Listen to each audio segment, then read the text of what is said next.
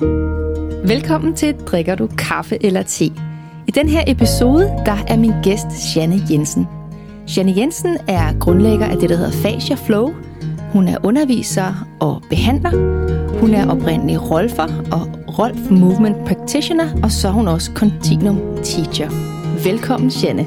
Tak skal du have. Drikker du kaffe eller te? Tak. Værsgo.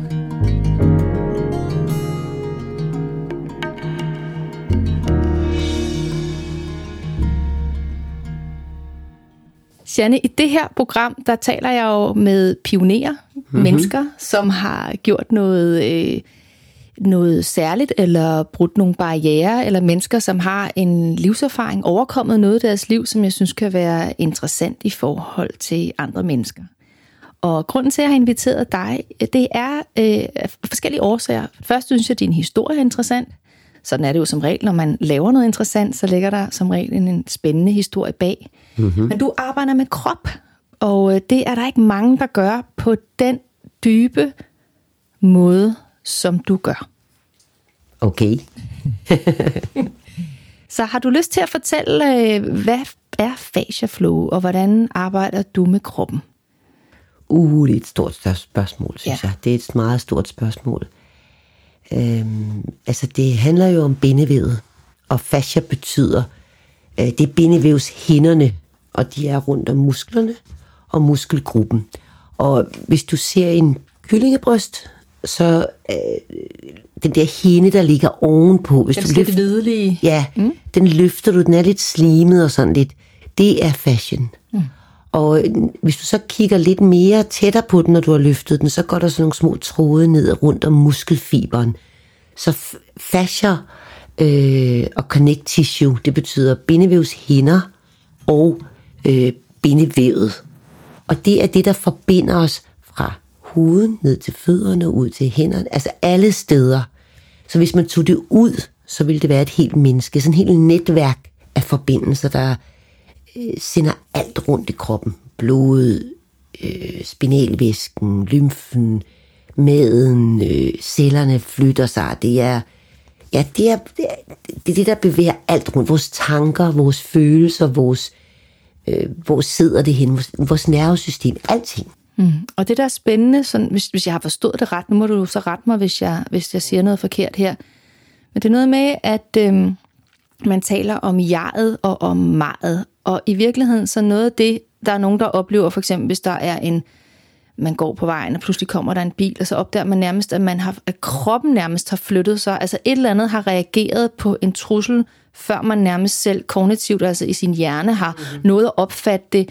Og det er noget med, at, at, at nervesystemet øh, er kodet rigtig meget op på fascierne, er det rigtigt forstået? Og at vi reagerer, altså det, det er en anden type besked, vi kan få derfra. Ja, altså jeg vil, øh, jeg tror nok heller, jeg vil sige det på den måde, at øh, dit bindevæv reagerer på det, du tænker. Hmm.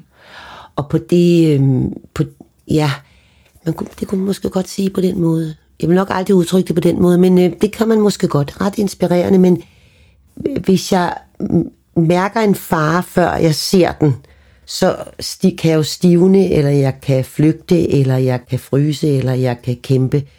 Og det er rigtigt, det er, sådan reagerer fascierne. Mm. Eller bindevævet. Ja. ja.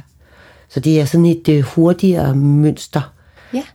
Øh, nu kan jeg aldrig huske, selvom jeg har studeret med Peter Levin, så kan jeg bare aldrig huske, om nervesystemet er hurtigere end hjernen eller omvendt. Men det jeg ved, som er meget vigtigt, det er, at jo langsommere jeg er i forhold til at, at gøre en bevægelse, jo mere bevidsthed kan der komme ind i mit system. Altså, øh, hvis jeg gør sådan her, vifter med armene sådan hurtigt, så kan jeg jo ikke nå at mærke noget, fordi det går for hurtigt. Hvis jeg så siger langsommere og langsommere, så kan jeg begynde at mærke, at når jeg gør sådan her, så får jeg nu, når jeg gør det så langsomt, så får jeg faktisk lidt mere plads i. Jeg kan bedre trække vejret. Jeg, mm, jeg ved ikke, jeg får mere forbindelse indad til. Og hvad skal vi bruge den forbindelse indad til? Hvorfor er det godt at have den? Mit bindevæv har været ret stift. Hvis man er ude for nogle meget traumatiske ting, eller ude for nogle ulykker, et eller andet, altså det kan være hvad som helst, det kan også være mm, mm, en meget belastet situation, skilsmisse eller hvad, så bliver jeg stiv i mit bindevæv, fordi jeg er nødt til at holde mig oppe, jeg er nødt til at holde mig kørende, jeg er nødt til at gøre det her. Så kan jeg jo ikke mærke, hvad jeg selv, mærke, hvad jeg selv føler, eller hvad jeg indeholder, eller er der fare på... Altså min instinkt, der går ligesom af fløjten, fordi jeg bliver for stiv. Jeg, kan ikke, jeg får ikke lyttet til det øh, med en anden måde at lytte på end med ørerne, men med de der sansninger, der sker. Jeg kan ikke mærke mine sansninger. Og mine sansninger er jo noget af det aller, aller vigtigste i mit liv. For jeg skal jo kunne sanse, er der fare? Er der rart at være? Er der godt at være her? Er der... Øhm, hvordan er der at være her? Øh, og det betyder rigtig meget, kan jeg være inde i, inde i mig, samtidig med, at jeg er i kontakt med andre og med noget andet. Så for mig betyder det rigtig, rigtig meget. Og den kontakt havde jeg ikke, da jeg havde ondt i livet. Nej. Fordi det er jo der, din historie i virkeligheden starter. Det er, at, at, øh, at du er overhovedet ikke kropsarbejder på nogen som helst måde, og har ikke nogen bevidsthed om det. Din historie er simpelthen så spændende, og den laver vi i et andet podcast. ja, det skal vi nok. Men det er interessant at høre, hvad det er, der ligesom sætter dig afsted på denne her rejse. Mm. Øh, det, der sender mig afsted, det er, at jeg har rigtig, rigtig, rigtig, rigtig, rigtig ondt i mit liv, og står i nogle kæmpe alt muligt. Jeg har det vildt dårligt. Og jeg ved, jeg er nødt til at bruge noget hjælp. Så jeg har, jeg øh, shopper lidt med terapeutisk forskellige steder, og falder så over en uddannelse, som ligger i Æbeltoft. Og den har lidt det magiske med, eller i hvert fald, det er i hvert fald vigtigt for mig. Det er ikke sådan bare lige på og hårdt, der er også det der andet med. Og der starter jeg så, og jeg er der et år, og jeg synes ikke, der sker ret meget med mig, for jeg er fuldstændig låst, og sådan helt, altså jeg er så angst indeni, og angst for at mærke, hvad jeg mærker, og angst for, hvad jeg tænker, og tør jeg skifte mit liv, og tør jeg gøre alt det. Alt, der, der er bare så meget, øh, der sker inde i mig, og det tør jeg slet ikke mærke. Og hvor gammel er du her? Jamen, jeg tror, jeg er sidst i 20'erne. Jeg tror, det er 586, 19 586. Jeg er sidst i 20'erne. Og hvor gammel er du i dag? I dag er jeg 65. Gud, det er rigtig mange år siden. Hold da op, hvor er det mange år siden. Nå. Du er en pioner.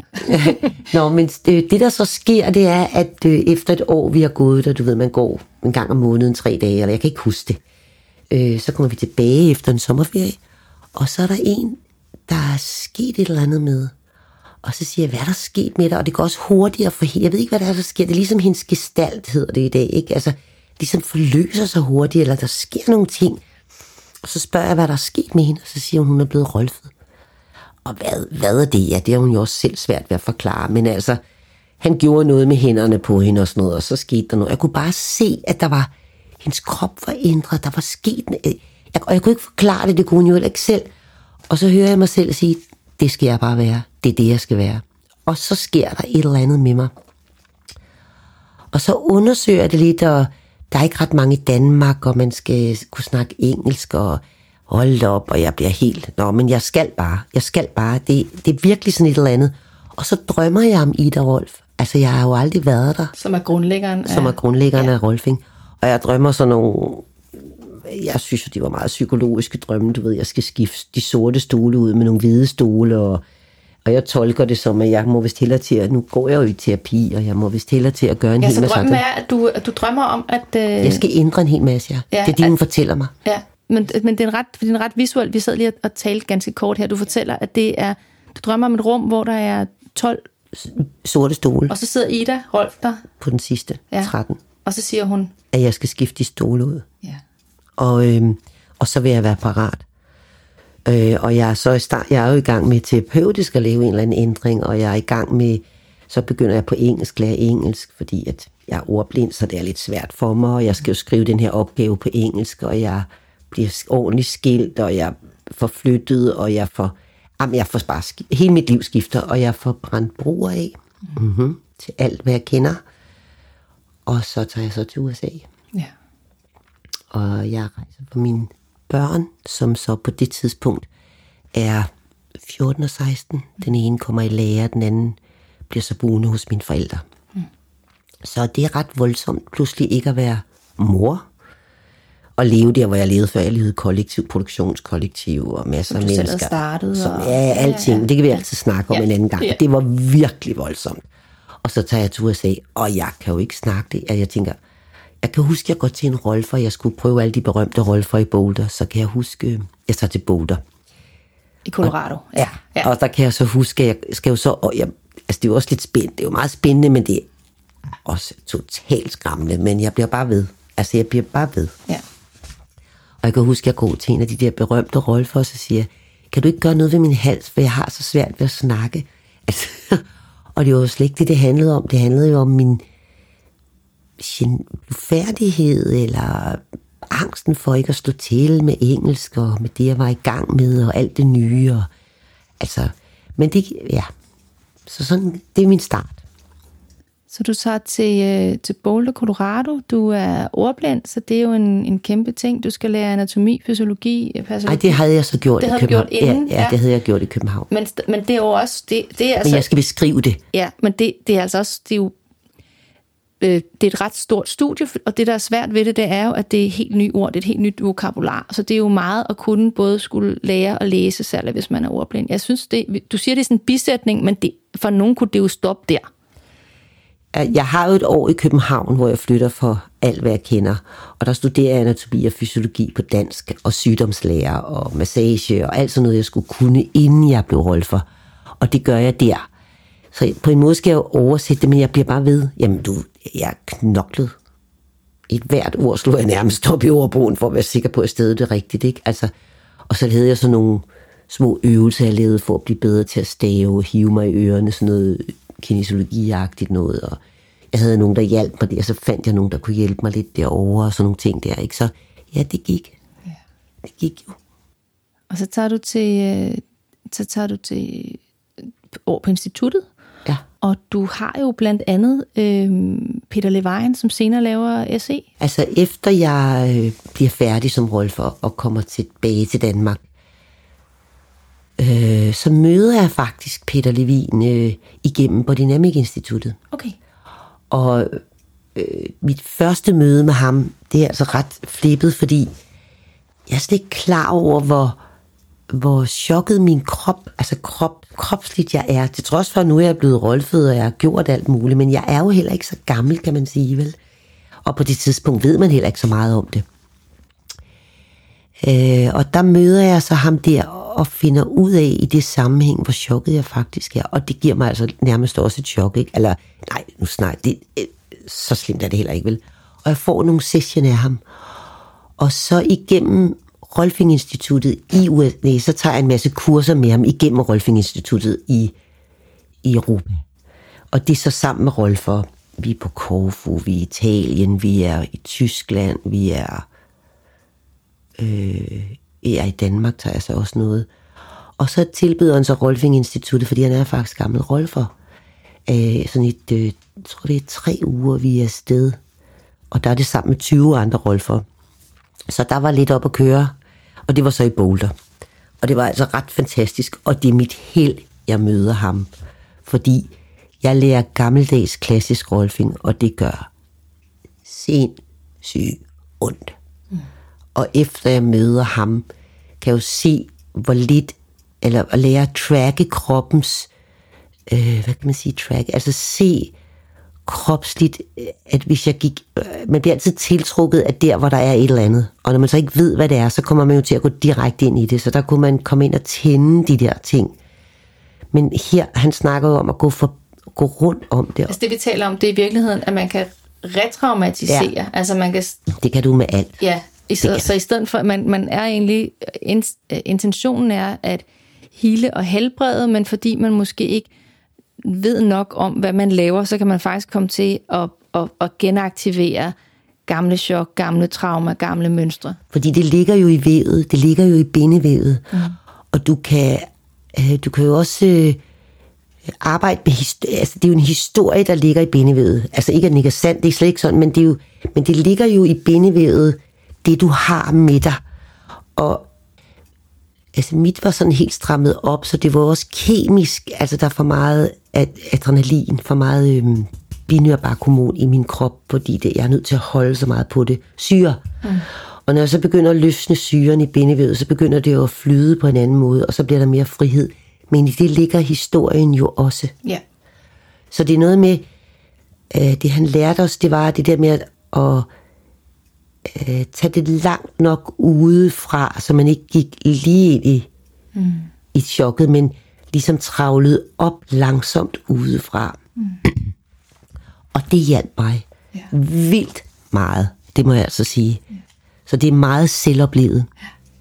Var det nok en forklaring? Var det en god nok en forklaring? Jeg ved det ikke, jeg ved det, jeg ved det ikke. Helt, helt, helt, helt klart. Det, helt klart. Det, altså, det er jo meget oplevelsesorienteret og ordløst, det her. Så det er jo rigtig, rigtig svært at, øh, og hvad skal man sige, snakke om, eller... Ja, min oplevelse er, at det er, det er rigtig rart at snakke om det, og har man prøvet det selv, så kan man... Øh, så forstår man det selvfølgelig på et, på et andet niveau, og hvis man øh, nogle gange, så øh, kan man også tale om det, og så er der en del af en, hvis man ikke kender det, men som, som måske forstår man det ikke igennem sit hoved, men der er en eller anden del, der forstår det, ligesom du møder den øh, kvinde på din uddannelse, der har prøvet at blive rolfet, og der, der er jo et eller andet der, du forstår ved at se, hvad der er ja. sket med hende, mm. uden at forstå det på en eller anden måde. Mm. Ikke? Men det er rigtigt nok, det er, det er meget interessant. Der er nogen, der har, der har prøvet at sætte noget sprog på det her. Det har blandt andet øh, Peter Levine, som jo blandt andet har skrevet bogen øh, Væk Tigeren. Ja.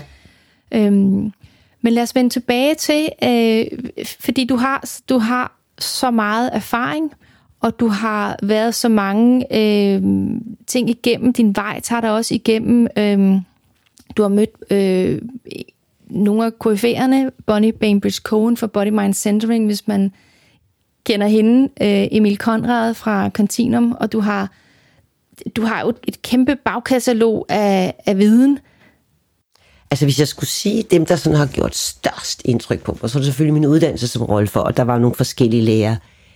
Øh, Peter Levin, øh, Emil Konrad, helt vildt meget.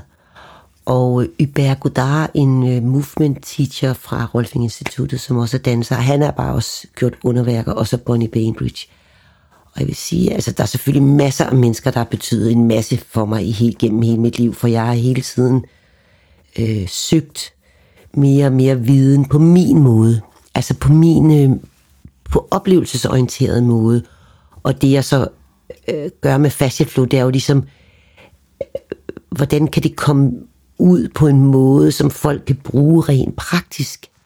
Ja, fordi du har, du har i virkeligheden studeret alle de store mestre. Og oh, uddannet. Ja, det har du virkelig. øh, og, så har du, øh, og så har du den der altså helt crazy hands-on erfaring gennem så mange års arbejde hands-on med mennesker. Og så har du på en eller anden måde evnet, og det er jo en meget stor kunst at kunne destillere ting og gøre dem enkle, uden at miste deres dybde. Mm-hmm. Og det er noget af det, som jeg beundrer dig rigtig meget for. Tak skal du have. Og, øh, og det er både i din formidling, øh, når du underviser, men også i dine behandlinger, at det, det er på en måde meget enkelt og meget, meget dybt og virkningsfuldt. Tak. Så hvad er det, der sker, når du arbejder med, med fascia flow? Altså, øh, jeg tror godt, jeg vil prøve at komme lige rundt om det på en lidt anden måde. Øh, jeg er rolle for først, og så øh, på et tidspunkt, øh, jeg har jo så været hos en masse, på en masse kurser med nogle osteopater nogle år, og ja, og så skal jeg så, jeg står i, i en fase igen i mit liv, hvor jeg har brug for noget. Jeg ved, jeg bliver nødt til også at gøre noget andet. Og der er det så, at jeg undersøger en, der hedder Judy Aston, som er movement teacher også for Rolfing Instituttet, og Ybær har jeg mødt nogle år før, så ham ved jeg, jeg skal til, så der har jeg meldt mig til noget, der er syv år. Altså i syv år skulle man følge. Men samtidig ved jeg, at jeg må noget andet også, for jeg har også mødt Continuum, og jeg ved, at der skal jeg bare over. Vil du fortælle, hvad Continuum er? Øh, uh, Continuum er, hvor du arbejder med væskerne, lyd og væsker i kroppen. Og så arbejder hun, uh, Emil Konrad der, det bliver som et valg i forhold til de der tre kvinder, jeg synes, der er meget beundringsværdige. Øh, Bonnie kommer senere i forløbet, fordi så faldt jeg for Emmeline, og det var så det. Øh, du sender nogle forskellige lyde ind til cellerne, ind til væsken. Altså vi består jo hovedsageligt af væske, vi kommer fra væske. Og hendes filosofi var meget noget, jeg bare kunne spejle mig sindssygt meget i. For hun sagde, hvordan kan jeg være her i verden uden at gå i stykker? Jeg kan ikke forandre den digitaliserende og øh, øh, det der fabrik og alle de der stive ting, det kan jeg ikke forandre, men hvordan kan jeg bevare min biologi, min, øh, min, min forbindelse til mine sansninger, uden at gå i stykker, og stadigvæk være her i verden. Mm. Og det, det var bare noget, jeg kunne følge rigtig, rigtig meget. Mm. Og så havde hun også... Øh, så hvordan kan jeg i virkeligheden blive ved med at være i bevægelse og være i flow i en verden, der har meget stivhed og struktur og rammer, uden at blive stiv og, sådan. og blive ødelagt af ja, det. Ja, lige præcis miste. Ja. ja, og hun kunne også se, at der blev mere og mere digitalisering og mere og mere... Øh, hvordan kan jeg bevare mine, mine sansninger, min biologi, øh, forbindelsen til, til det universelle? Og der har hun også, der snakkede hun også meget om, det var også noget, der... Øh, jeg har været buddhist i rigtig, rigtig mange år og lavet rigtig mange buddhistiske ting. Jeg har haft meditation ind, og jeg, alle sådan nogle ting har jeg gjort, og jeg har gjort dem i overvis. Jeg møder Continuum, og det bliver en kropslig meditation for mig, så bliver det faktisk min praksis. Mm. Og også den filosofi med, at væsker kommunikerer fra jorden, i dig og i universet. Alt vand er forbundet. Alt vand er forbundet. Og hvordan kan jeg forbinde mit, min, mine væsker med... Øh, altså, jeg kan få alle de beskeder, jeg vil, hvis jeg er tilpas åben og mit nervesystem selvfølgelig er reguleret, så der er plads til at være åben. Min, øh, den der stillhed, eller den der, øh, som man kan også opleve i meditation, eller når, når, når sprækken åbner sig, og alt bliver et, ikke? Ja, det lyder måske lidt for højt, men det var sådan, jeg oplevede Continuum. Ja. Og det helede mig helt vildt op på et helt andet niveau, end jeg havde prøvet før. Så jeg er lost in this. Ja. Men øh, det prøvede jeg så, det kom jeg så hjem for at undervise folk i, ikke? For jeg var jo fuldstændig vild. Og nu havde jeg det vise sten igen, ligesom jeg havde med Rolfing. Men det er ikke altid, det er så nemt for folk at forstå, når man, altså øh, noget man selv er så begejstret for, og så er det jo meget, meget ordløst, og det kan jo være vildt provokerende. Så øh, jeg kunne godt se, at den gik ikke, den var ikke så god. Jeg måtte gøre et eller andet, folk blev for jeg ved ikke, men så puttede jeg noget Rolf Movement med ind, og begyndte sådan at mixe det lidt, og eksperimentere lidt, og hvordan er det, og jeg kunne så se hen ad vejen, at der, var, der skete noget andet her. Så på en eller anden måde, så Emilien åbnede en port af magi for mig, ikke? Og i Bergodard, den franske movement teacher, var jeg, studerede jeg samtidig med. Og han åbnede det med rum og space indefra og udefra. Han var meget filosofisk, så der var meget fenomenologi i det, han lavede.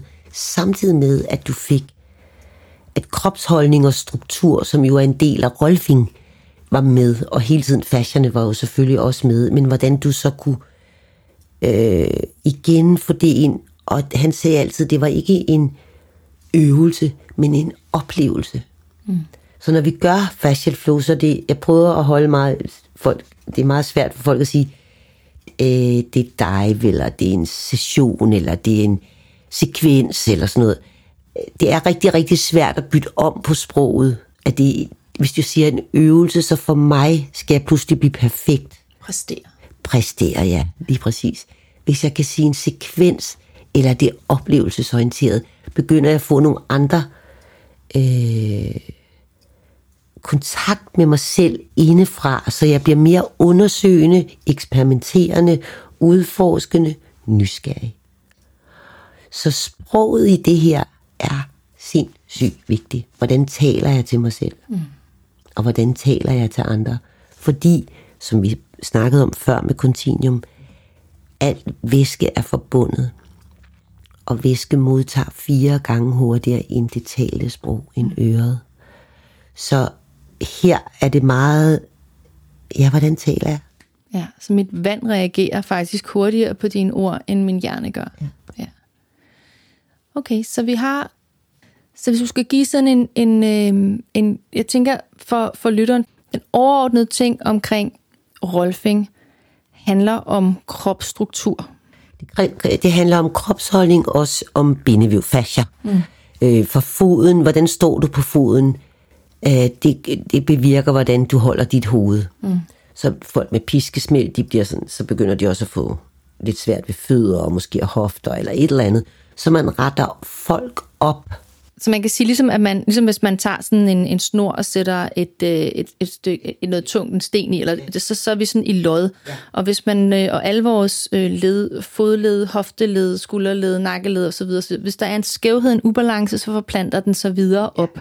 Og det man så gør som rolfer, det er, at man går ind og regulerer på fascierne, sådan så det er, at man får en anden tonus i musklerne, mm-hmm. og sådan så det er, at man få en anden kropsholdning. Ikke? Ja, så skelettet kan stå mere i, i lodagtigt. Er det sådan nogenlunde? Ja, og det gør jo noget psykisk ved dig. Ja. Og jeg har også altid, det jeg lærte at blive rolfer, så var der sådan meget med, hvorfor virker det? Jeg vil så gerne vide, hvorfor virker det? Hvad er det, der gør, at det virker? Og øh, det er jo så blevet ved med at undersøge, lige så vel som hvorfor virkede Rolf Movement så fantastisk på mig. Hvorfor virkede og hvad er det, Rolf Movement? Rolf Movement, der er det, du selv går ind og laver den det eksperiment og den oplevelse af dit bindevæv. Men det er også noget med at åbne rummet. Det var ham Hubert der, der havde den filosofiske tilgang og det fenomenologiske til det med sproget. Hvis jeg lader hånden synke ind i væggen, ikke? Og stadigvæk har kontakt med mellem mine skulderblade for eksempel, så pludselig kommer der noget længde den ene og den anden vej, og rum, perception, i det hele taget, hvor, hvordan er jeg i rummet, hvordan virker alle proprioceptorer, altså nogle eksproprioceptorer, alle de der øh, modtagerreceptorer er i spil i movement. Okay. Altså i Rolf Movement. Men det er det jo faktisk også i Continuum. Mm. Og Continuum blødgør også, ikke, og har ikke et, man kan sige, øh, hvor får du mest ud af at trække vejret ved at holde hovedet sådan her eller sådan her. Mm. Og det undersøger du. Når så din krop sanser, hvad der er bedst for dig, så begynder du også at huske det på en anden måde end med hjernen. Hvis du tænker med hjernen, jeg skal holde mit hoved sådan, så bliver det jo lidt stift, så bliver det jo ikke levende og sansende, vel? Så på den måde er der en forskel. Ja. Jeg kan huske en, en, øh, en, en behandling, som jeg øh, og jeg var hos, hos dig på et tidspunkt, øh, hvor du holder mit hoved, og så er der en, altså vi taler måske, jeg tror hvis vi kunne måle det, ville det måske være under en halv grad. Og, og der kom vi så ind og lavede en kæmpe kropsforløsning.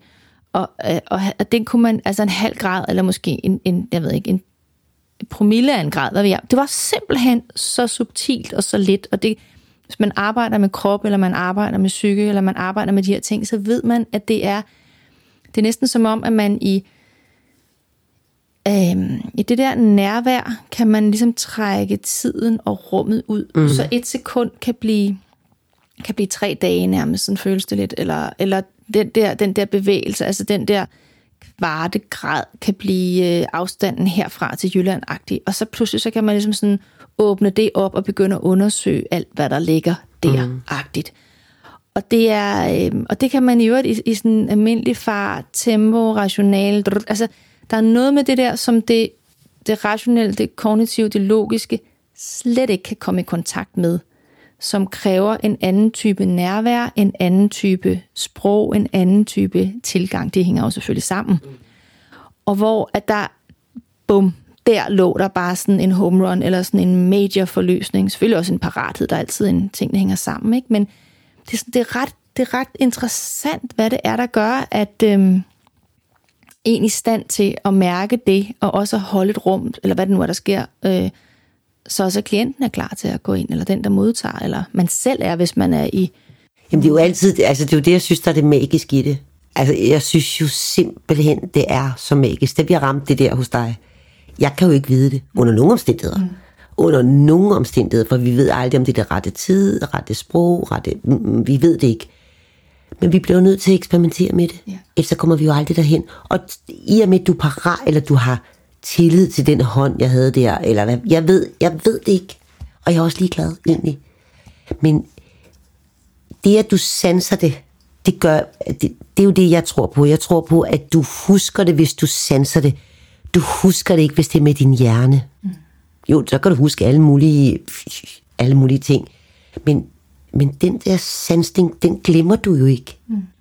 Og det interessante er også, at det er jo virkelighed. Øh, det, det er jo en af de der ting, som er så interessant, som jeg arbejdede jo mange år som kropsterapeut, og, øh, og, og der var jo nogle gange, øh, jeg arbejdede også på et tidspunkt med øh, krystalsyngeskål, sådan nogle kvartkrystaller. Jeg havde på et tidspunkt en, en ung læge på Brixen, fordi hans, hans kone havde, øh, hvad hedder det, givet ham en behandling i virkeligheden. Og, øhm, og, og så slår jeg en af de der krystalsyngeskåle an, og så løber tårne ned af, mm-hmm af kinderne på ham, og, og det væv, jeg står og arbejder med, smelter under min hånd. Og, og der er jo intet i hans øhm, baggrund, naturvidenskabelige verdensbillede, der kan forklare det her, men det er jo virkeligt. Mm-hmm. Og det er jo noget af det, der er meget smukt, fordi vi behøver på en måde ikke... Altså, det er jo et, egentlig at det her er jo et fælles sprog, vi har. Lige præcis. Uagtet. Og det er ordløst. Ja. Det er jo faktisk ordløst. Ja, vi prøver her at få ord på og alt muligt andet, men det er jo, det er jo oplevelsen. Ja, præcis. Og det er det, jeg synes, der er så magisk. Og jeg synes til stadighed, jeg kan blive helt høj, når jeg også oplever det selv inden fra krop, og jeg tænker, gud, det må jeg da have oplevet før, nu har jeg gjort det så mange år og sådan noget, ikke? Men, det, men hvad? Jeg er ligeglad. Altså, det, det åbner mig. Mm. Jeg, jeg bliver lykkelig. Ja. Ej, undskyld. Ja, men, men det, ej, altså, jeg, jeg, det er helt vildt. Fordi det er jo også, det er jo også det, det, er jo noget af det, jeg synes, der er meget fascinerende ved det her arbejde. Det er jo, at, altså, så kan man gå meget ind i, i forskellige former for religioner, eller forskellige former for spirituel praksis osv. osv. Eller Gangeji, der har skrevet en bog med teksten øh, Diamanten i din lomme. Altså, og nogen siger, at det hele er i åndedrættet osv. Men det, der er interessant, det er, hvis vi er jo nok til stede omkring det, så er der jo de her hele universer inde i os, eller et fuldkommen kærlighed, eller den her øh, øh, mangler bedre paradisiske, himmelske, altså et, et, det her kan man jo opleve med sig selv, med kroppen som medie.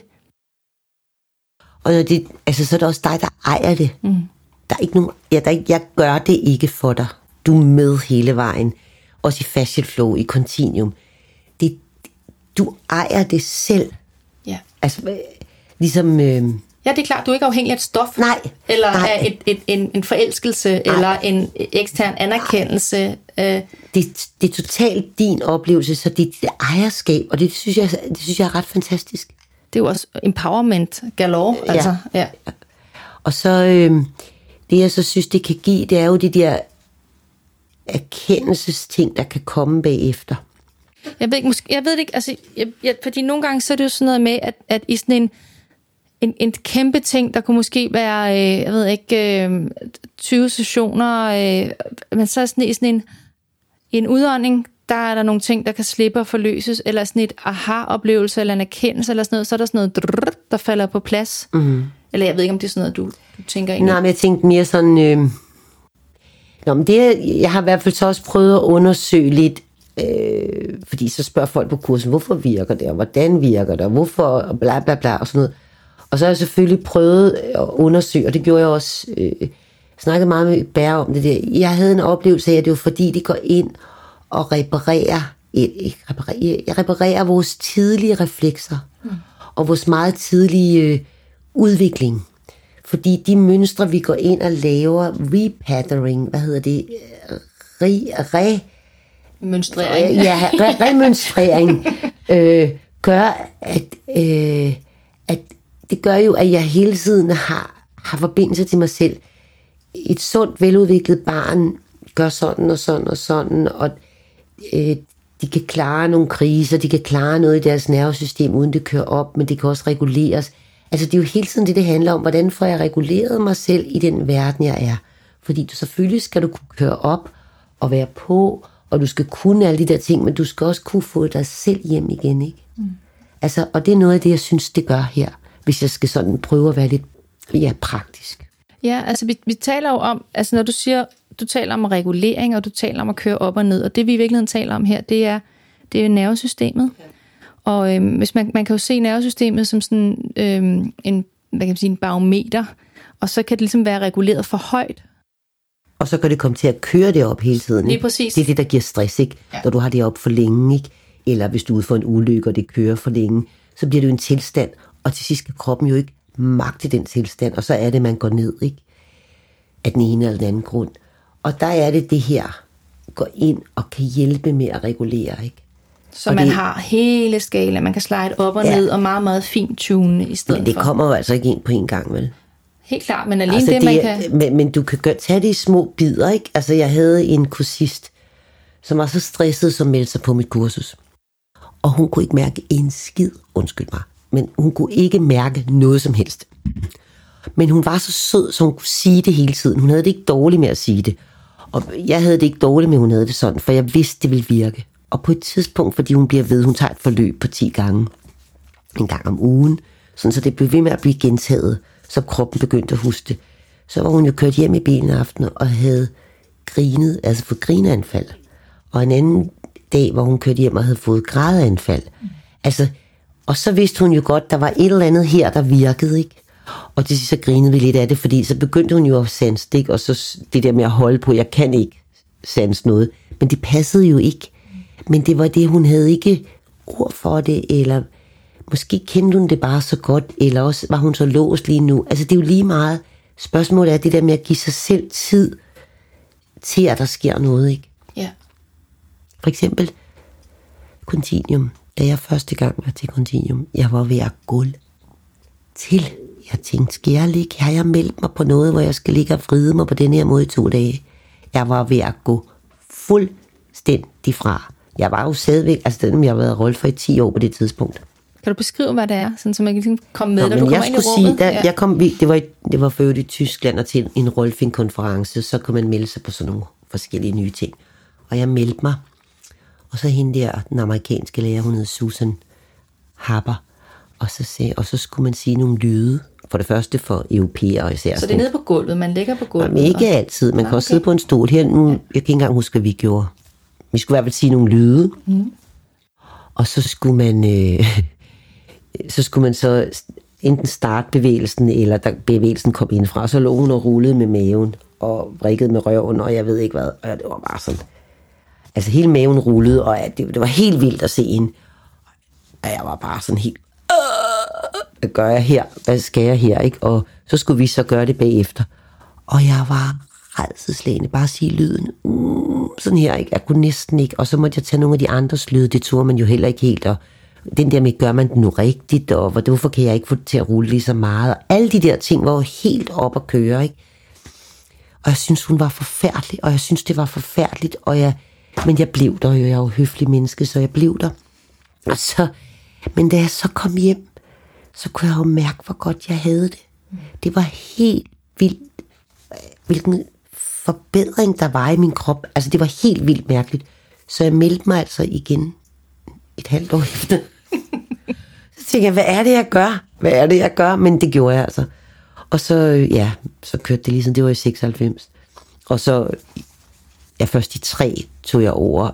Altså var der en, så kunne man gå til de Norge, der kom en kanadier og underviste, og så var der noget i Tyskland. Og, men jeg var faktisk meget, rigtig meget i Norge med hende kanadieren. Og så, øh, ja, så var jeg også i Tyskland nogle gange med Susan Harper der. Og øh, ja, det var så det startede, og så skulle jeg så tage mig sammen til at møde Emily. Der var jeg lidt bange, fordi det var sådan syv dage i træk, ikke? Så der var jeg lidt bange, og det var også om aftenen og om natten og sådan noget. Men øh, ja, Hvordan var det at være derovre og møde hende? Jamen, det var fantastisk. Altså, nej, i førstningen, så var det forfærdeligt. Jeg synes, hun var... Altså, hun lavede noget med tungen, så stak hun tungen ud af munden. Jamen, jeg siger dig, det var som om, der kom en slange ud af munden på hende. Jeg var helt færdig. Og altså... øh, Og hendes ansigt skiftede. Hun kunne sådan shape skifte, hvad hedder sådan, så hun var Ja, alle mulige form. ancient, hvad hedder det, gamle Ja. Og nærmest det var- arketyper, eller? ja. arketyper. Det var helt vildt.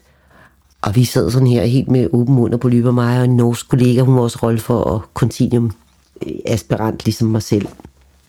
Det var helt vildt. Men det var fantastisk. Også fantastisk. Ej, jeg var helt vild med hende. Men øh, man var også lidt bange lige i starten, for hun var sådan... Ja, hun er en powerful, eller var en powerful Ja. dame. Men altså, ja, det var ret sjovt. Hun taler om det her med øh, den der oceanic tilstand. Jeg har set et interview med hende, som du har anbefalet.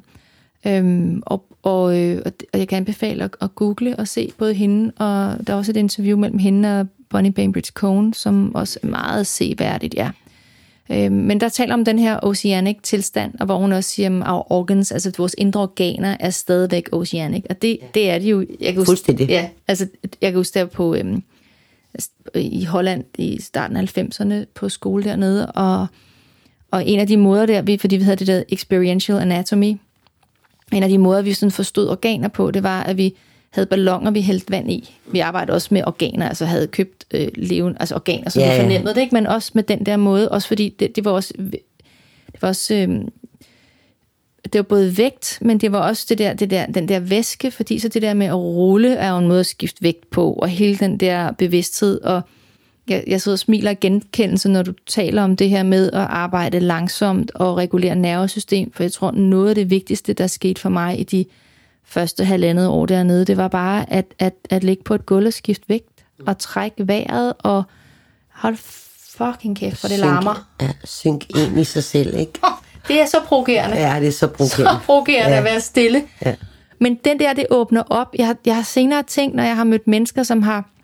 Jeg har aldrig selv været på øh, øh, hverken øh, cannabis eller hårde stoffer eller noget som helst andet, men jeg ser det, jeg, jeg tror, fordi det er jo kroppen, der er mediet stadigvæk. Mm-hmm. Så jeg tror, at når man arbejder med de her bevidsthedsudvidende ting, og får de der fuldstændig crazy oplevelser, hvor jeg tænker, gud, jamen, det gjorde jeg jo ædru klokken 10 om tirsdagen. Jamen, det, det, det, det, altså, det er noget af det, Emily også siger. Ikke? Hun siger, at det her det er ligesom at tage ayahuasca. Ja, er det Men vi skal selvfølgelig forberede os noget mere. Ja, ja. Altså, det, du kommer jo ikke lige hen i tilstanden. Men det er da også sådan, jeg har oplevet det. Altså, eller forestiller mig, det må være, ikke? Men øh, ja. Altså det er jo det, der er vildt, når man laver den der træning og gør arbejdet og åbner op, altså ud over alle de der andre benefits, det ja, har ja. i forhold til, at man øh, er, er til stede i livet på en anden måde, og man har den her anden øh, kropskontakt og den her sansning. Altså det er jo den vigtigste øh, måde, vi kan navigere på, på alle mulige tænkelige måder. Men også, altså der er nogle af de der øh, peak moments for nogle af de der tilstande, der bare altså, står lige så lysende klar den dag, man dør, som da Og, man og oplevede det er jo også, øh, altså jeg tænker lidt, det der, det der ressourcen ligger. Ja. Altså ressourcen for mit, når jeg går ned ad bakke, altså øh, når det er downstream, ikke? Altså når det går ned ad bakker, når det går op. Altså, men jeg, jeg, der er et sted, jeg ved, der er nogle ressourcer, som jeg kan leve af længe. Mm. Eller jeg lever på, eller at få oplevet igen, eller alt det der, ikke? Men nå, nu kom vi bort fra, Ja, det er undskyld, sorry, tilbage. Jamen, jeg tænkte bare på, at vi kom bort fra, nu snakker jeg så meget om continuum. Og det var det der med, at jeg så begyndte at lave fascial flow, så jeg begyndte at komme noget continuum ind med, så der blev mere Rolf movement og så continuum, og nu har jeg lavet en kombination, som så mixer det, så folk bedre kan øh, tage det ind, vil jeg så sige, ikke? Og den måde, du gør det på, du har nogle, du har, du giver selv en-til-en behandlinger, Ja, og så har du nogle workshops, nogle kurser, Ja. og så har du en, uddannelse. en uddannelse. Mm-hmm. Ja. Og så på den ud, altså, jeg har nogle hverdagskurser, hvor folk kommer, det er nogen, der er kommet hos mig igennem 10-20 år, mm. og dem har, de har jo været med til at udvikle mig, og dem, og det. Altså, Det er dit laboratorie. det er mit laboratorium, ja, og det ved de godt, og de er, men de kan, og så, øh, og så har jeg så lavet øh, six days, hvis folk ikke kan komme sådan en hverdagsaften, eller så kan de komme seks dage, hvor de så finder ud af, om det er noget, de kunne tænke sig at gå videre med. Altså der er sådan en prep course Ja, til, før ja. man kan tage den uddannelse. Og så min uddannelse, den er så på 16 dage. Mm. Og så efter det, der har jeg så noget overbygning, hvor man går dybere. Ja. Og der, ja, altså, øh, og der har jeg så to om året, og der kan godt være, laver strukturen lidt om nu og sådan noget. Og nu er der en af dem, der har undervist rigtig meget, som har tager de der seks dage nu til at undervise her i. Så der er en anden end dig, der gør det, Ja, som du har fordi fået. at, ja, for, altså, altså jeg kan jo godt lide at øh, udvikle det, eller jeg kan godt lide at udforske noget mere, og, altså nysgerrig, altså, ja. Jamen, det er jo klart. Og, men man skal jo kunne grundting, du skal jo have grundprincipperne i orden, ellers, så ellers så nytter det jo ikke, altså den der dybde i det kommer, den kommer altså det der blive ved. Men det ved man jo også fra meditation, eller fra alt muligt andet, ikke? Ja. Praksisen gør et eller andet ved en, ikke? Jeg kan huske, du på, øh, på jeg var på et, øh, et, et, en, en workshop med dig, øh, eller jeg har været på, på flere efterhånden, øh, og hvor du også citerer øh, Emmeline Conrad, hvor hun siger, stay the course. Ja, og jeg elsker det, det, udtryk. mantra, Ja. stay the course. Og lige meget hvor ba- bange du... Altså, jeg kan huske, at jeg har ligget derovre og været, ah, der sker ikke en skid, og hvad er det her for noget, og hvorfor ligger jeg her? Ej, de er skøre, og hun er totalt skør, og alt muligt. Alt det der, man kan ligge og køre af, ikke? mig. Og så, nej, jeg bliver bare, hun siger, stay the course, det gjorde. Og så pludselig, mm. når man slipper det der, hvordan det kan åbne sig, og pludselig blive noget helt, helt fantastisk, ikke? Så det der med også at tage naggingen med, og vide, at det er en vej også ind til noget, der åbner, ikke? En stor del af det, Ja. altså det er jo en stor del af det, det der med, at, at på trods af de ændrer dialoger, ja. på trods af øh, den tidlige kodning, på trods af det der nervesystem, der er reguleret op på forskellige måder, på trods af, på trods af, på trods af, på trods af, alligevel gå ind og ved gentagelse, ved at man møder op til det, skaber man en ny virkelighed, Ja. indtil at det bliver en ny virkelighed. Så det er, jeg synes, det er fantastisk.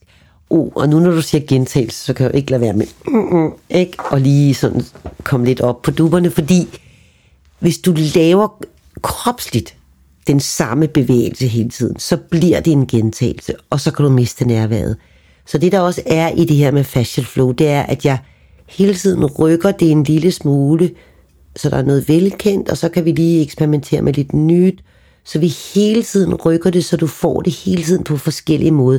Selvfølgelig er det, kan man sige, det samme, men da det ikke er det samme hele tiden, så du hele tiden beholder nærværet i eksperimentet, ikke? Ja, I get it. Når jeg siger gentagelsen, så er det at, at møde op. møde op lige præcis, ja.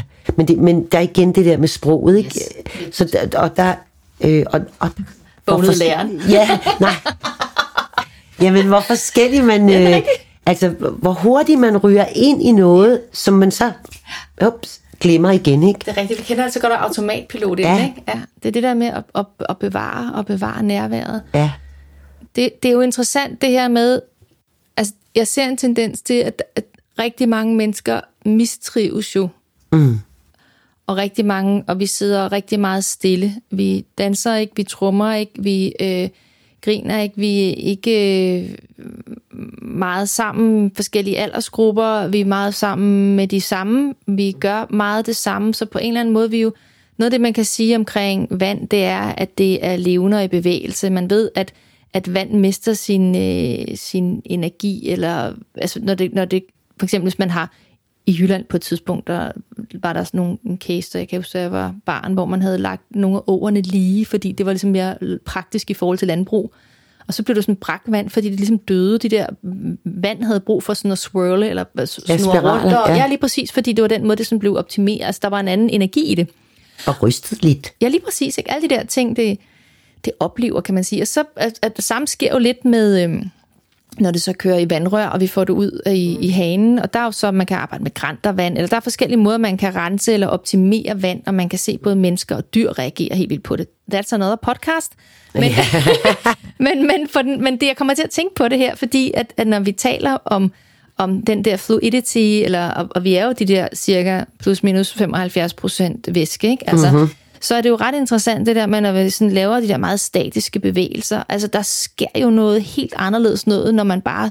De fleste mennesker har jo ikke været, øh, været øh, på ryggen, eller øh, på siden, eller øh, haft armen op og røven nede, eller hvad ved jeg. Altså, der, det, Altså, vi ændrer vores forhold til gravity, altså til tyngdekraften. Og tyngdekraften skal jo hjælpe os. Den skal jo ikke tynge os nede. Ja. Hvis du laver det samme hele tiden, så har den jo en tendens til at tynge dig ned. Mm. For så bliver det brakvand. Ja. Eller, nej, Yes. yes. ikke Ja, ja, ja. men det var sådan bare billedligt. Ja.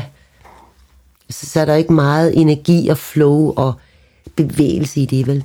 Og det er jo det der, når man, vi har det her, den her, der er jo den der endless possibility, både i bevægelser, i nærvær, i kontakt, og når vi så sådan kontinuerligt gør det samme, mm. så bliver livet jo også bare mindre og mindre og mere og mere forudsigeligt, og den vi er, falder jo på en eller anden måde lidt i søvn, eller altså tænker, okay, det er for kedeligt det her, jeg gør noget andet, og så bliver det på en måde bare sådan, maskinen eller robotten eller autopiloten, der sidder og gør det. Så jeg oplever også mange gange ved at gå ind i det her, enten i på i individualisationer, i, i, i sin egen praksis, hvad det nu er, at det er også en måde at vende tilbage til til livets muligheder. Ja, det er det oprindelige. Ja.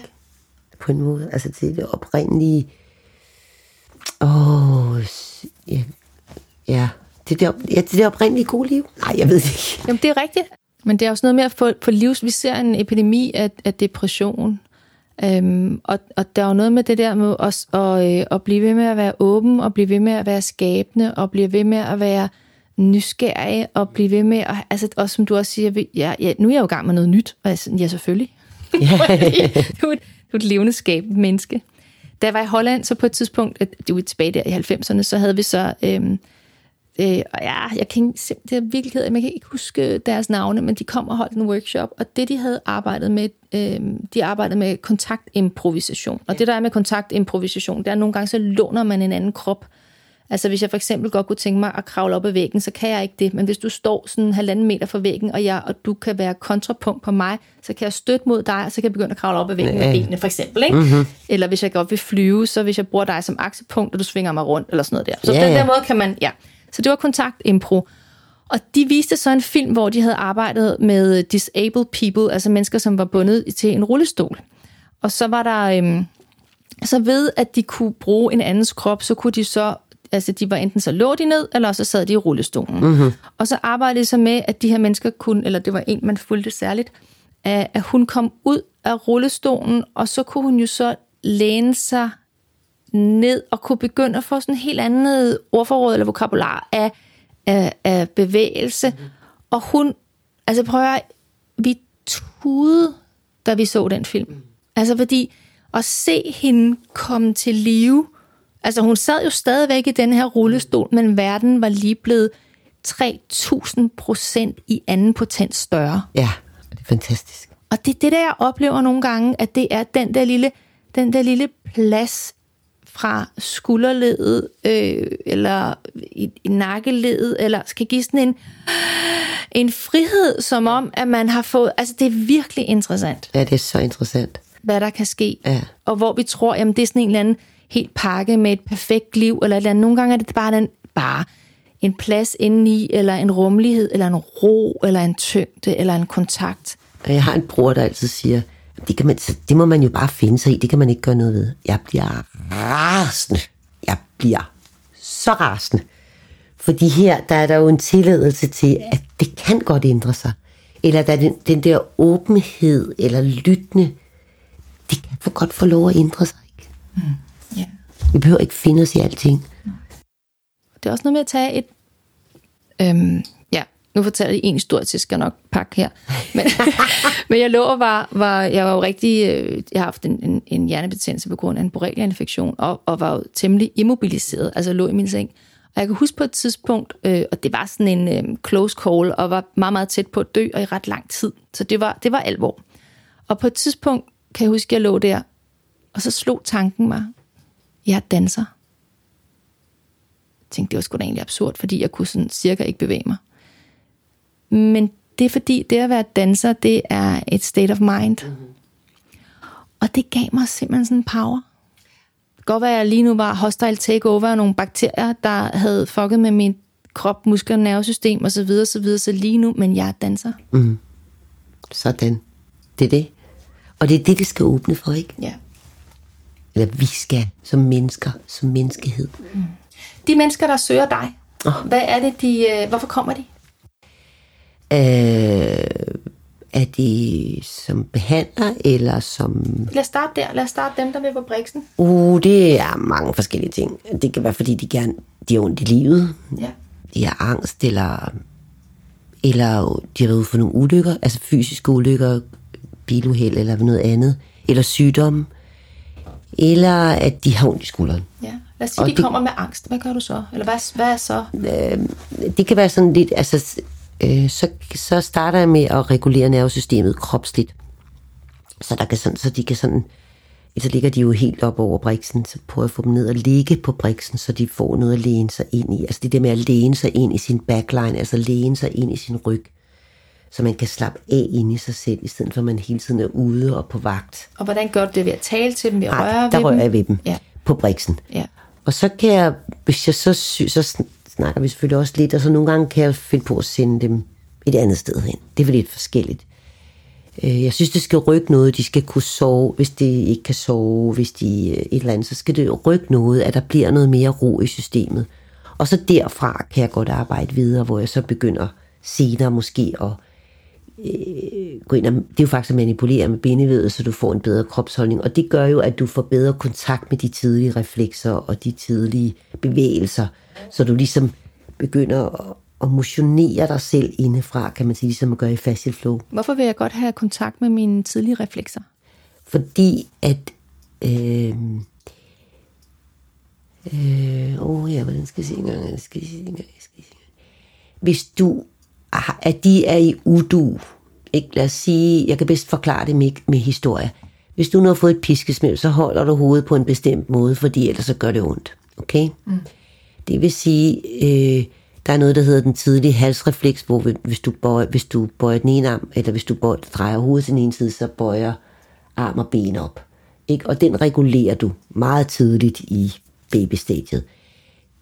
Her, der, øh, der, der vil den, når du så får slået nakken på en eller anden måde, så vil den refleks gå i udu. Mm. Den er jo ikke reguleret, så det vil sige, at du går og holder den stramt for at holde hovedet lige, og det ikke skal gøre ondt. Ikke? så bruger du 200-300 procent af din energi på det, plus du begynder at kompensere alle mulige andre steder hen i kroppen. Hvis, jeg så kan, hvis vi så sammen kan gå ind og få reguleret det, faktisk noget af det, der skete med din nakke, mm. så får du sluppet alt det øh, opstighthed, det kan, kan risikere at få lov at slippe. Mm. Om ikke så andet bare for et kort stund. Yeah. Så får du energi alle mulige andre steder hen. Altså så får den, den der holdthed sluppet. Det kan så give lidt træthed første omgang, men så giver det energi bagefter, så begynder det at flyde på en anden måde. Så derfor er det vigtigt, at vores tidlige reflekser hele tiden bliver reguleret. Fordi vi bruger dem til kompensation, kan man sige det? Ja. Ja, altså, og det gør vi jo ikke med vilje. Det er jo noget, kroppen gør for at hjælpe mig. Fordi der lige har været ude for et eller andet. Mm. Og det er jo fantastisk. Vores krop er jo fantastiske. Så hvis man nu kunne få altså, ja. og så bagefter blive hjulpet ud af det, ikke? Der er jo en helt ting omkring, som, som på en måde er noget, det vi taler om, også lidt en bisætning, men som jeg altid undrer mig over, det er, hvor mange mennesker, der lider af tankemøller eller øh, angst og alle mulige andre ting, og hvor man arbejder med kognitiv terapi. Og, og det er jo ikke, fordi jeg synes, der er noget galt. Nogle gange er det virkelig også vigtigt at have nogle andre måder at tænke på. Men jeg oplever bare, at altså det kognitive, det, der er vi jo over tre år gamle, før vi får sprog. Mm. Så at der er noget som kropsterapi i alle de tænkelige varianter, hands-on, krop ja. til krop, kan, som intet andet kan, ikke kan. Ja. Altså, og jeg vil sige, jeg kan jo ikke sige, altså jeg synes jo, det her, det har været min vej ind til mig. Altså jeg tror, det hænger sammen. Altså sådan er det, og jeg tror, man skal gøre begge dele, jeg tror, man skal gøre noget forskelligt for sig selv. Mm. Og der, det er også derfor, det når man for eksempel går til Fashion Flow, så er det jo så forskelligt fra gang, ikke fra gang til gang, men i temaer for efterår, eller hvad det nu er, jeg gør, ikke? Mm. Men, men øh, forskelligheden, variationen, eller gå til nogle forskellige slags behandlere, men giv det tid nok. Altså du ved med det samme, om det er noget, du kan bruge. Ja.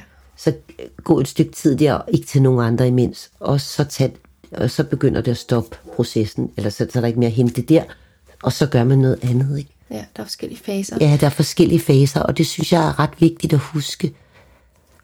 Altså, Ja, der er den der bølgebevægelse. Ja, ikke? ja. lige præcis. Øh, lad os nu gå, prøve at gå tilbage til, til den patient, du har, der kommer, og, og nu i den her case med angst. Og lad os sige, at, at øh, i stedet for at flyve over briksen, eller lægge nærmest en helt øh, opspændt, så sker der en, en forandring, og, og der og kommer... det giver ro i nervesystemet, ja. ja. Og det giver dem, de får enormt meget ro, og de bliver... Det, kroppen ændrer sig faktisk. Mm. De kan se det, og de kan mærke det, og sådan noget, ja. Så, så må man se, hvor det går fra, hvor det går hen til, ikke? Så rent sover de så bedre, får noget ro, ikke? Kan mærke de næste mange dage. Så skal der så noget mere til selvfølgelig, fordi det er jo ikke gjort med én gang, vel? så begynder, men når de, man kan sige, når du begynder at få ro indefra, mm. så stopper lidt af tankemølleret jo også. Angsten kan ligge sig. Altså Emmeline, hun var jo meget oppe på at sige, at alt er fear-based, altså angstbaseret. Mm. Al angst stopper for udvikling. Alt. Oh yes. Oh yes. Så det er jo noget med, hvordan kan jeg blive tryg i mig, så det ikke er angsten, der giver, der griber mig. Ja. Og gør sådan her, ikke? Ja, kom tilbage til livet, kom ja. tilbage til mulighederne, kom tilbage til interaktionen mellem ja. dig og livet, eller dig og... Mennesker Ja, og relationer og alting, ikke? Ja. Og det synes jeg meget, det her gør. Altså hvis min, igen, hvis, de, hvis jeg motionerer mine tidlige reflekser, så er der jo ikke så meget angst, der kan gribe mig. Mm. For det er jo det, der sidder i, i, nerves, i nervesystemet, ikke? Jeg synes også, det er interessant. I starten talte du om, at med det her, øh, du gav en beskrivelse af et, et, et, et altså fascia, der var meget sådan rigid og stivnet. Ja. Og Ja. så kan jeg huske inde på din hjemmeside, der har du en, øh, der har du en video med en, som fortæller om, at øh, hvordan, at hvis vi laver jo cancerceller hver dag alle sammen. Og er den ikke fantastisk? Jo. Og så fortæller han, at, øh, at hvis man har det her rigide væv, så er der meget større risiko for, at øh, canceren spreder sig. Mm-hmm. Hvorimod, hvis man har et, øh, et flydende ja, øh, fasciavæv, så, øh, så kan man bare bedre afvikle det, og så tager immunforsvaret de her Ja. øh, øh, Er det ikke cancerceller. fantastisk? Altså, jeg mener, det, det er jo her, hvor det er, man begynder sådan at spidse ører, hvis, selv hvis man var skeptiker, ikke? Ja, den ligger, nede, den ligger i enden ved kontakt, gør den ikke? Jo, Den på din hjemmeside. Jeg har sådan en hel masse ja. videoer signet op Ja. med folk, der har, jeg har gået hos og været inspireret. Nogle af de læger også. Ja, det er rigtigt. Det er Robert Slipe hedder. Yes. Ja. ja. Det er jo ret interessant, ja. altså, og, fordi det jo også er et, i virkeligheden et billede på, at, at når du taler om regulering, man kan sige, jamen altså livet sker. Der kommer chok, der kommer traumer, det gør der øh, sådan... Og du skal kunne køre, altså det, det, det vil jo ske. Ja. Altså du skal jo, hvordan får jeg reguleret mig selv, så altså livet kan køre, ikke? Ja, for det farlige er jo... Nej, nej, Ja. præcis. Altså, fordi det, det er jo ikke farligt, at livet sker, eller vi slår os. Det farlige er jo, hvis vi bliver hængende der. Mm-hmm. Og hvis det bliver det, der definerer os. Mm-hmm. Altså, en ting er, at man går igennem en depression, eller et tab, eller en krise, eller en identitetsskifte. Noget andet er, hvis det er den, man blev. Ja. Altså, det er ligesom, hvis fødslen gik i stå midt i, øh, i over, udgang, udvidelsesfasen. Altså, det der med at få lov at arbejde det igennem, og, og også få de der adelsmærker, der kommer af at sige, altså, du siger, jeg vil ikke have været for uden noget af det. Nej. Det er jo interessant, ikke? Altså, fordi det, er jo- det er jo ikke, fordi det har været verdens letteste liv altid. Men det er jo det, når man arbejder sig igennem. Det er det, i hvert fald det, jeg, jeg, jeg ser hos, hos de fleste mennesker, det er, når de har arbejdet sig igennem de der forskellige choktraumekriser, de har, så er livet blevet større, og det er blevet rigere. Peter Levin har, han, han siger til mig, eller han- det- siger, at han er helt vild med det danske ord, der hedder at gennemleve. Ja. Og det er faktisk rigtigt, fordi ja. øh, det er faktisk stort ikke at gennemleve. Det er han helt vild med, og det kan jeg godt forstå. Det er rigtigt, det er der vel egentlig ikke på engelsk. Live through, det- eller nej? Nej, og de har ellers så mange ord, så Ja. ja. de godt kan bruge det Oh, overfra, yes. ikke? Altså helt vildt mange Ja. ja. ord, hvor jeg slet ikke kan oversætte det, fordi for mig er det så bredt, mm. eller stor betydning. Og så var jeg sådan helt glad, da han sagde det, ikke? Så det er måske i virkeligheden noget af det, som det her arbejde kan, det er øhm, evnen til at gennemleve. Ja, du, får, du kan jo rumme det. Ja. Du går ikke i affekt. Altså som nervesystemet, det kalder vi det der, når nervesystemet øh, gør det her, ikke? Og en anden ting, jeg synes, der er meget fint, det er jo, at ligesom det var en enorm hjælp for mig at huske, at jeg er danser. Selvom jeg lå der og var Ja. øh, præcis, mere dødlevende. Ja. Men det er jo den der op, altså at kunne overhovedet få kontakt til noget. Altså at vide, at der, det, det er ikke statisk. Det her forandrer sig. Ja, Lige nu, der stinker det. Lige nu er det ikke fedt. Lige nu, nej, sådan skal det ikke blive ved med at være. Men jeg kan være med det, og det er ikke verdens ende. Jeg ved, at det tidligere har kunne forandre sig, og det gør en enorm forskel, apropos omkring frygt. Fordi hvis man ikke tror, der er noget andet end det der, så er man jo doomed. Mm. Lad os sige, hvis der er nogen, der er interesseret i at, øh, at, at s- gå ind på din hjemmeside, eller Så hedder det den levende krop. Den levende krop. .dk. Ja, det gør den. Og så er det også på engelsk, og der står også det med min efteruddannelse. Jeg starter noget i september, og ja, hvad mere? Så står der noget om Continuum. Der har jeg godt nok ikke sat noget op endnu, men det gør jeg. Altså, gå ind og kig på den og henvend, henvend, man kan henvende sig til mig. Yes. Min mail står også der. Ja, fantastisk. Tusind tak, fordi du kom og vil være med til at dele din øh, fantastiske erfaring. Det har været en fornøjelse. Tak skal du have. Og til dig, som lytter med, tak for at lytte med på den her episode. Jeg håber, at øh, du har kunne bruge det til noget. Du er velkommen til at gå ind på nia.dk. Der kan du under øh, podcast, der kan du se, øh, lytte, genlytte til det her podcast eller nogle af de andre. Er det rigtig dejligt, indtil vi høres ved.